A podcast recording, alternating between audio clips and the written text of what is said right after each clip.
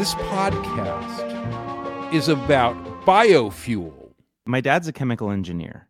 And all my life, when I was younger, I didn't really know what he did. He went to an office and it seemed kind of boring. But now that I have a greater insight, what chemical engineers do is kind of magical. The world needs certain molecules and they they split apart some molecules and convert them into the molecules we need. And I went to this engineering conference and I was surrounded by a bunch of chemical engineers and I was definitely like the odd man out, but I I learned a lot. And now I've drunk the Kool-Aid and I believe in biofuel as as a potential solution for a lot of our energy problems and for climate change. So, what is biofuel? I, I know that there's like secondary and primary biofuel. Mhm. Can you can you just So- explain what biofuel is? let's say you take gas in your car. What is that made of? It's octane, right? It's a bunch of carbon and hydrogen. There's no rule that it has to come from fossil fuel from the ground. You can capture carbon and hydrogen from all sorts of different sources and engineer it into gasoline. And if you're not taking it out of the ground, you know, if you're taking it out of the atmosphere, for example, combusting it in a car, it's not adding any new CO2 into the atmosphere. It's just circulating the CO2 that's already there. You can use any sort of biomass and through a process convert it into types of fuel. Types of biomass are corn or corn stover, which is like the husks, you know, the the unusable parts, sugar cane, wheat, municipal solid waste, which is like um garbage, uh, sewage, forestry waste, uh, used cooking oil. Like all of these things can be engineered into the fuels we need. And all of them are better for the environment than taking new oil out of the ground.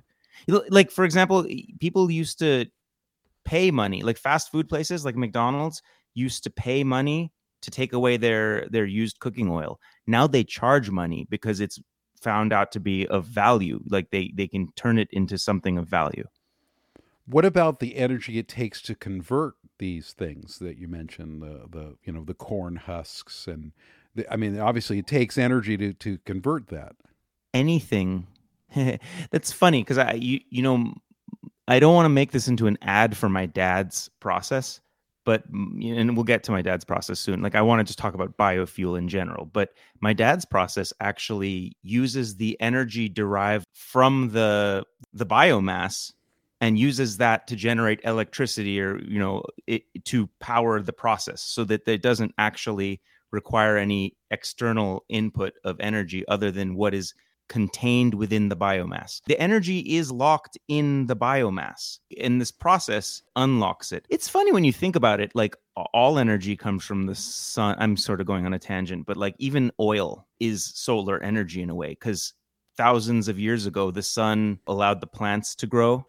It gave energy to the plants, and those plants died. And then, after like thousands of years of heat and pressure, that became oil. The idea, I guess, is to derive the energy from above ground rather than below ground. There is a world where having a gas guzzling car is more environmentally friendly than having like a Tesla because bio oil or the bioeconomy it can be carbon negative that is to say it can reduce carbon out of the atmosphere whereas electricity as it currently stands is some of it is made renewably like some of it is from wind some of it is from solar but not enough there's still sometimes combusting fossil fuel to generate electricity beyond that there's also the issue of like the battery the lithium that's toxic to the environment to like extract it Well, not just that, the fracking um, is is is very environmentally destructive. all these energy companies that we say are bad and evil, like you know the the Exxon Mobil's of the world, they could turn to bioenergy companies. I don't know if you're wondering how it's possible that you could actually reduce the amount of CO2 in the atmosphere from this, but I'll, I'll tell you, it's like the plants, the biomass, they take CO2 out of the atmosphere, right? And then we convert some of that into the oil, but then there's a leftover amount that's in this stuff. I guess you'd call it like biochar. It's like this leftover material. And then you use that leftover material as like a soil amendment so that the net result is that you're taking out more CO2 from the atmosphere than is combusted in the engine from the the fuel. What is the most efficient way? Or like you, you were saying, I think last time you're talking about using algae. Yeah, yeah. My, my dad's process is uses azolla and algae. The industry is scrambling. Like I, you know, I saw all these different presentations. One peop- one person was like growing sugarcane. Another person was using forestry waste. Another person was using wheat stalks. Like anything can be. You could even recycle old plastic. And I wouldn't recommend this, but old plastic could be recycled into fuel because again eh, all these things are made from the same carbon and hydrogen and whatnot and it can be reconfigured in a million different ways the reason I like my dad's process is because it would presumably, and again, this requires, you know, this is really early stage. It makes makes a lot of testing and whatnot, but you can grow it and cultivate it in like a facility next to the oil refinery, such that your azolla is like this water based fern. It grows very very fast. And so you can cultivate it in this indoor facility under LED lights, which are powered by, you know, the pro, you know, the, the electricity generated from the process goes back into growing it and it gets gasified and sent into the refinery as bio, bio crude oil right next door. And so that saves us the trouble of having to drive around and collect the forestry waste or drive around and collect the used cooking oil or whatever because that's all kind of an environmental negative and if you got the LED lights in the grow room, you can maybe ha- put a little weed in the corner. Well. so, and again, are they doing this? They're rushing because there's some kind of mandate? There's a federal government mandate. Currently, it's like somewhere around like 4% or 5%, but it, eventually it'll be a higher percentage of the crude oil that goes into a US refinery has to be from a sustainable source. So this is great because this mandate is motivating people to create all this infrastructure. And if we can get 5 to 10%, that's a good start. But also as the you know the the goal is to make pricing parity such that extracting a barrel of bio crude oil should cost the same or less than extracting oil from the earth. And once that happens, there's no longer a reason to extract it from the earth. So at the moment, it's so subsidized that every gallon of biofuel, you make more money from government subsidies than you do from the actual fuel. But eventually, it should become economical to the extent that there's just no no more reason to extract it for the, from the ground. I wanted to also mention another thing. People are really obsessed now with sustainable aviation fuel and diesel and stuff because there's currently no electric plane that can take you from say like Los Angeles to Sydney, Australia. It doesn't even exist. So these planes are all jet fuel. They're uh, and the you know the military and whatnot. They're all burning fossil fuel, and there's like no current way around that. If you create a, a aviation fuel from from uh, these sources, then it's um, solves that problem. Also, oil, you know, not oil tankers, but um, like container ships, these huge diesel burning ships, like they, there's no electric container ship. Like, you know, electric vehicles only account for kind of personal transportation. Basically, engineering is all about incremental improvements and optimization. And that's kind of what over a long, long, long, long, long time gets you from from like stone tools to aircraft carriers you know? It's just a, this constant technological tweaking tweaking tweaking and there just hasn't been as much time. Beyond that there's not enough of one biomass yet because we haven't you know you don't want to um take away from the food supply right? So so you you i we haven't had a sustained cultivation of fuel biomass as of yet and you don't obviously it's better not to use actual like corn for example because people eat corn. You know you want to use the parts that people don't eat and you want to use land that's not arable for food because if energy and food were competing the poorest people could potentially go hungry. It's like really important um, not to use arable farmland for this. It's because you don't have to well, you know, it's interesting. I was at the the tofu place. I go to this tofu place, Meiji Tofu, mm-hmm. and uh, it's like one of the only places in LA that actually makes their own tofu. Uh, there's a couple Wow. of places, but they, it, they, in fact, they sell their tofu to some like stores like Nijiya Market, and um, but I go there because they have a special tofu you can only get in the store.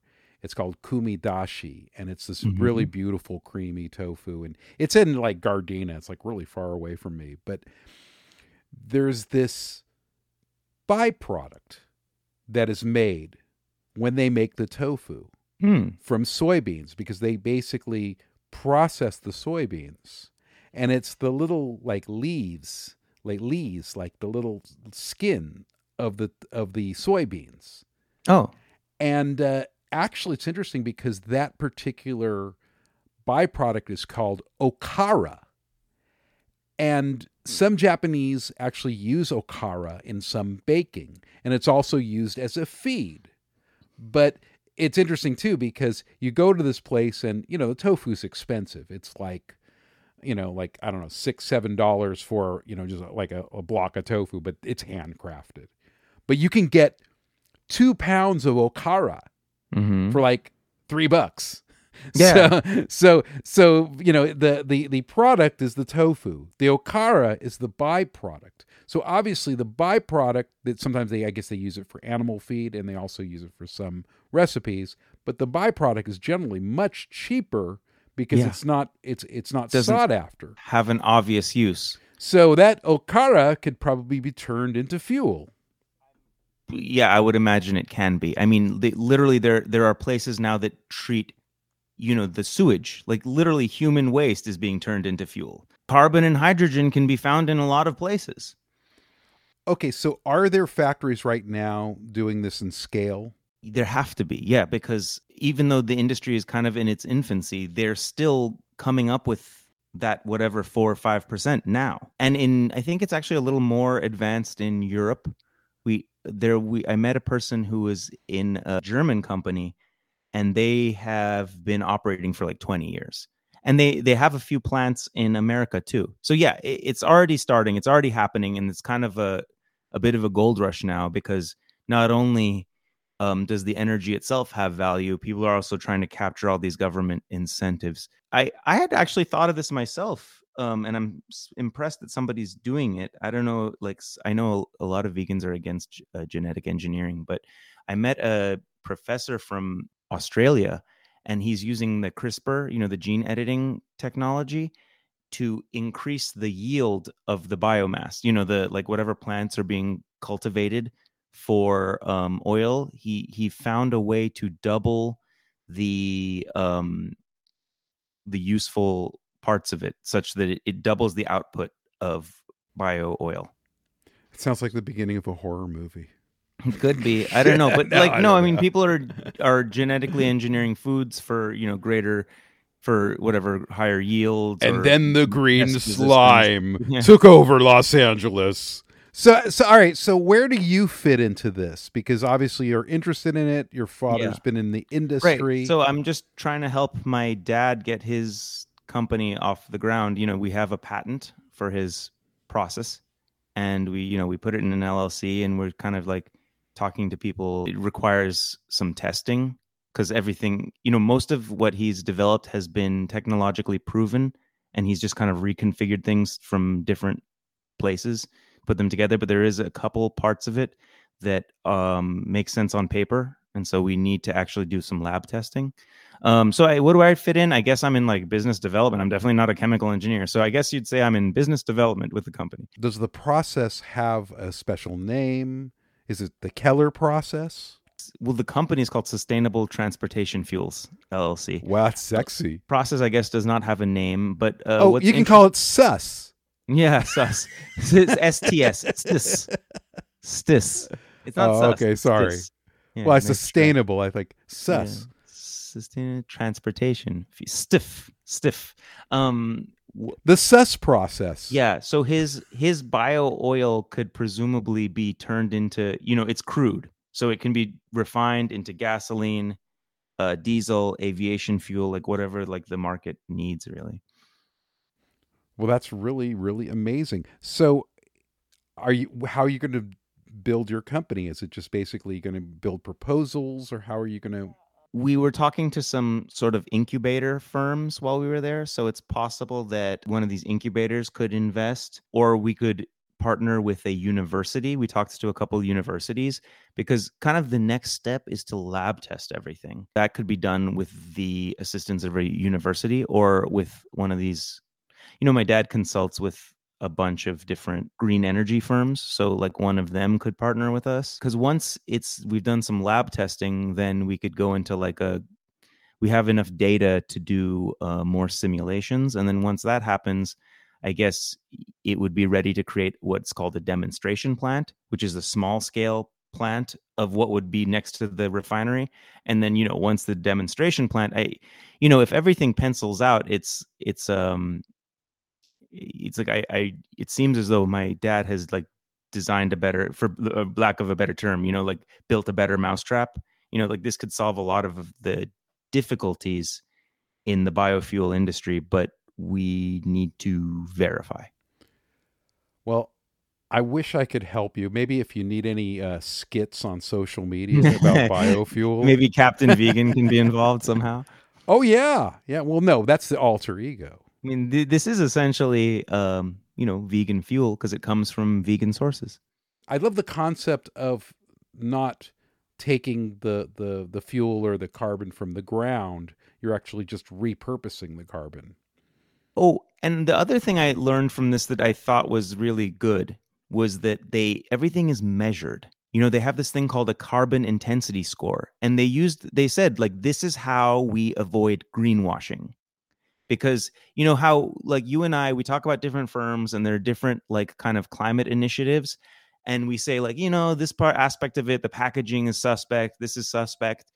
Um when you measure everything every ingredient every bit of transportation every eh, like everything that goes into an end product from its raw materials to its processing to its shipping all that you get a carbon intensity score you know if something is really um, environmentally like if it's literally if it's carbon neutral carbon negative or carbon positive which is neg- is bad you know carbon positive means it's adding co2 yeah so it's just uh, math.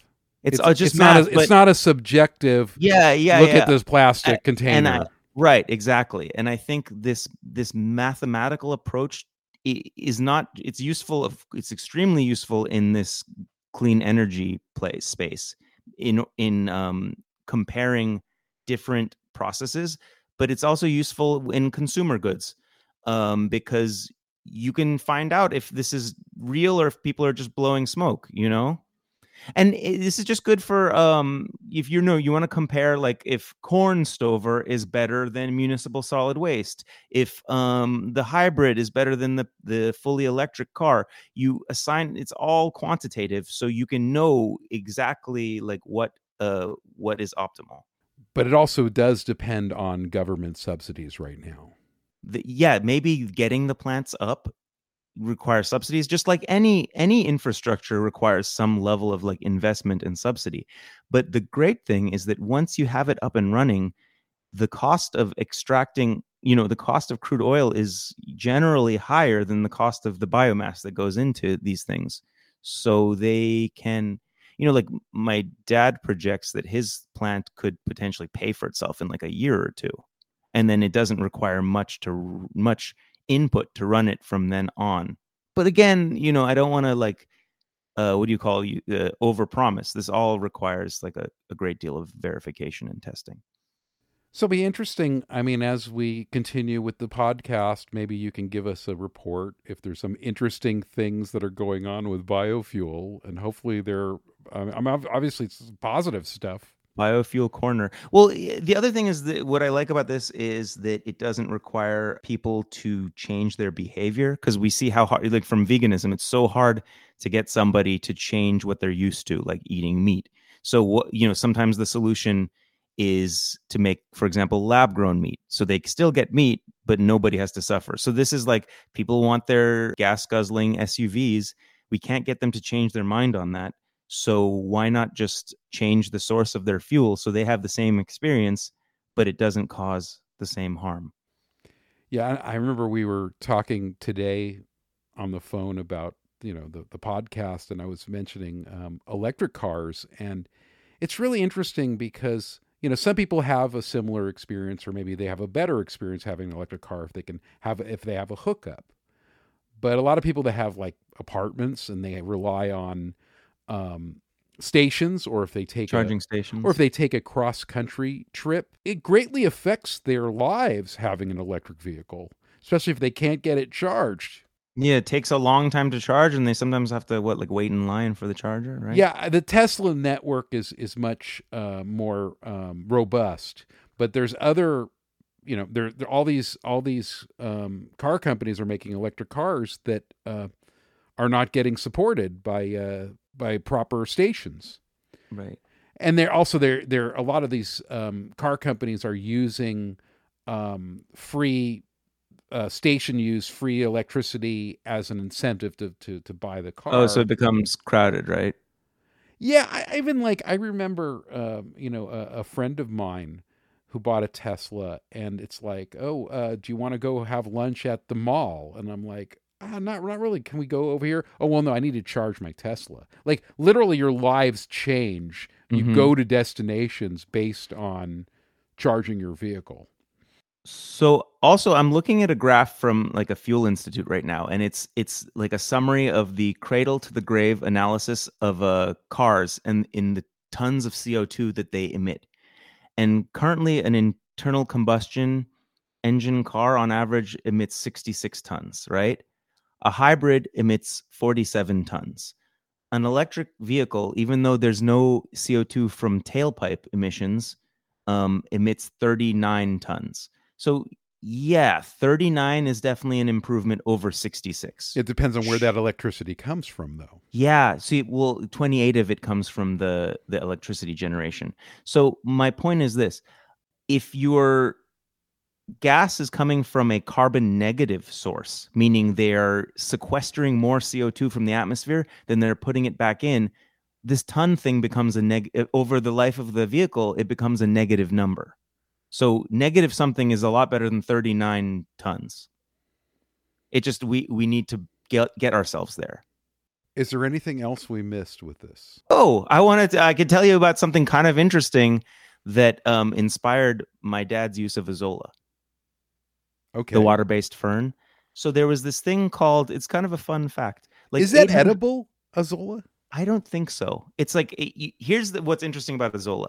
Um like if it's on a pond or something within a very short amount of time it doubles. It's like you know it, it will it will fill up any kind of container uh, under the right like climatic conditions it will just keep growing and growing and growing and that's like part of the reason he liked it there was an event like 800 million years ago that significantly changed the climate of the earth.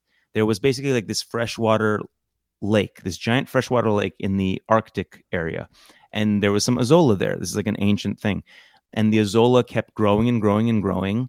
And it was sucking CO2 out of the atmosphere. And then the, the Azolla would like die and sink to the bottom, but more Azolla would grow and grow. And so it kept sink, uh, sucking up more and more and more CO2 from the atmosphere and sequestering it by dying and sinking to the bottom, which, by the way, some of our oil might be from that. Uh, you know, like that all became oil later in time because it gets compressed. But my point is that it significantly lowered the climate of the earth and the amount of greenhouse gas in the earth because of this one gigantic azolla growth. Yeah, I, I did like a quick little read. It, it's actually it actually is an invasive fern in some mm-hmm. locations, and they are actually looking into it as a food source because of the way it multiplies. I don't know how yummy or yeah. you know I actually just bought some Azul. I just had it ordered it and sent it to my dad because he's been working with it in like on its based on its like statistics, but he hasn't really like played with it. and so I just for fun I ordered him some Azolla. Is he going to put it in the bathtub? I don't know what he's going to do with it. Maybe we'll put it in some kind of um, tray. Yeah, it, it it it is dangerous. There was a similar species in not Azolla, but something similar. I was talking to the um, scientist from Australia. It was mucking up this dam in Africa somewhere. It, not specifically Azolla, but something kind of like Azolla. And they kept trying to like kill it off with pesticide but if just a little bit of that stuff survived it kept multiplying and multiplying again and again and it just kept mucking up the dam until they were able to like eradicate it all. So anyway luckily our plan is to keep it in a separate facility you know in an enclosed um, growing facility. Oh you know that would also be a good source is like those you know there's like massive like kelp kelp in the ocean like massive like kelp uh what do you call it? The fields like they, they, fields of kelp. That could also be gasified that could also be turned into fuel. So the the the job is to take it uh, and then and then you you would burn it? How would what would you do no yeah it's not burning it's gasifying which is uh you know i, I i'm not an engineer myself but there there's a bunch of different processes but it's like it's you're extracting the lipids um, from the biomass and it's through pro- there's the pro- different processes. There's like gasification there's something called hydrothermal liquefaction. I uh, like we could you know we could get my dad on and he'll try to explain it to you and it'll all sound like um unintelligible. But i mean this is kind of why i'm trying to explain it as best i can because i can i can i'm coming from a perspective of a layman. But um it's it's a type of refining uh, and there's a lot of different tricks you can use to refine to turn one molecule into another. Well, we'll keep on thinking about our molecules right now, but there's a question that I have for you, Mike Keller. Mm-hmm. What did I eat for lunch? Yeah, that's a good question. Oh, that's just usually what you say at the end. Thanks, Natalie. I actually had one of those Upton's, like, um, you know, chickenish noodle soup things. It was, was, it really good? good? It was delicious. I loved okay. it. So that's cool. Yeah. So what was your one question? That was the question. It really was because you acted as if that was not the question. Well, you know, I got to keep you on your toes. Yeah, I could just tell from your tone of voice that, like, you've asked that same question in that same tone so many times that I, I, I knew it was coming.